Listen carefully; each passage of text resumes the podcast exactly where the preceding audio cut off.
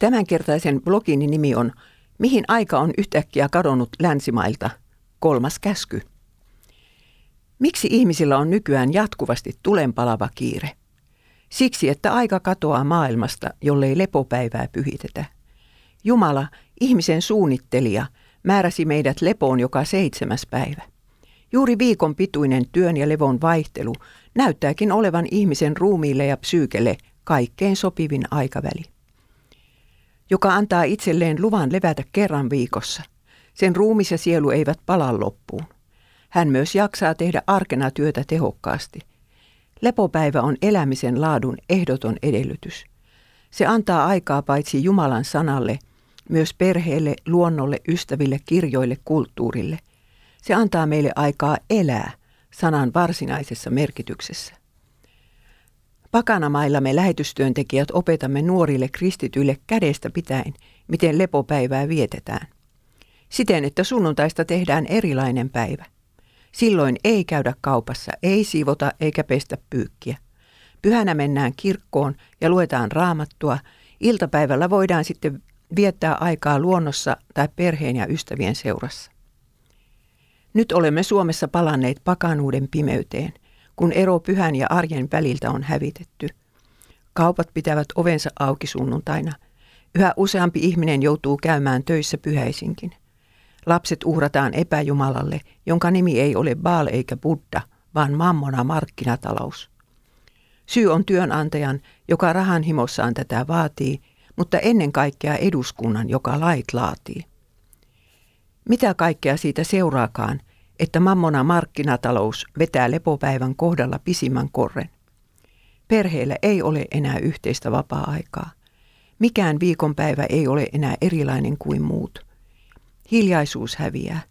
Kaikki on yhtä ja samaa kiirettä, stressiä ja soppailua. Sunnuntai muuttuu Suomessakin parhaaksi ostospäiväksi, mitä se Japanissa aina on ollut. Ihmiset ovat viikonlopun mentyä väsyneempiä kuin sen alkaessa. Eräs tuttavani kertoi, että ensimmäinen askel heidän aviokriisinsä ratkeamiseen oli se, että perhe alkoi pyhittää yhdessä lepopäivän. Kumpaa luulet lastesi sinulta toivovan? Yhteistä aikaa vai jotakin tavaraa, jonka voit pyhätöillä hankkimillasi rahoilla heille ostaa? Ja milloin opetat lapsillesi raamattua ja viet heidät pyhäkouluun, jos sunnuntai häviää kalenteristasi? Lepopäivän pyhittämistä pidetään raamatussa suorastaan uskon koitinkivenä. Herra lupaa antaa sateen ja sadon ruoan pöytään ja rauhan valtakuntaan niille, jotka noudattavat kolmatta käskyä. Kolmannessa käskyssä on kaksi osaa, lepo ja pyhittäminen. Jälkimmäinen sana tarkoittaa erottamista. Jumala erotti pyhän arjesta ja liitti sen viettämiseen erityisen siunauksensa. Meidän kohdallamme pyhittäminen merkitsee sitä, että annamme sielullemme levon kuulemalla Jumalan ääntä.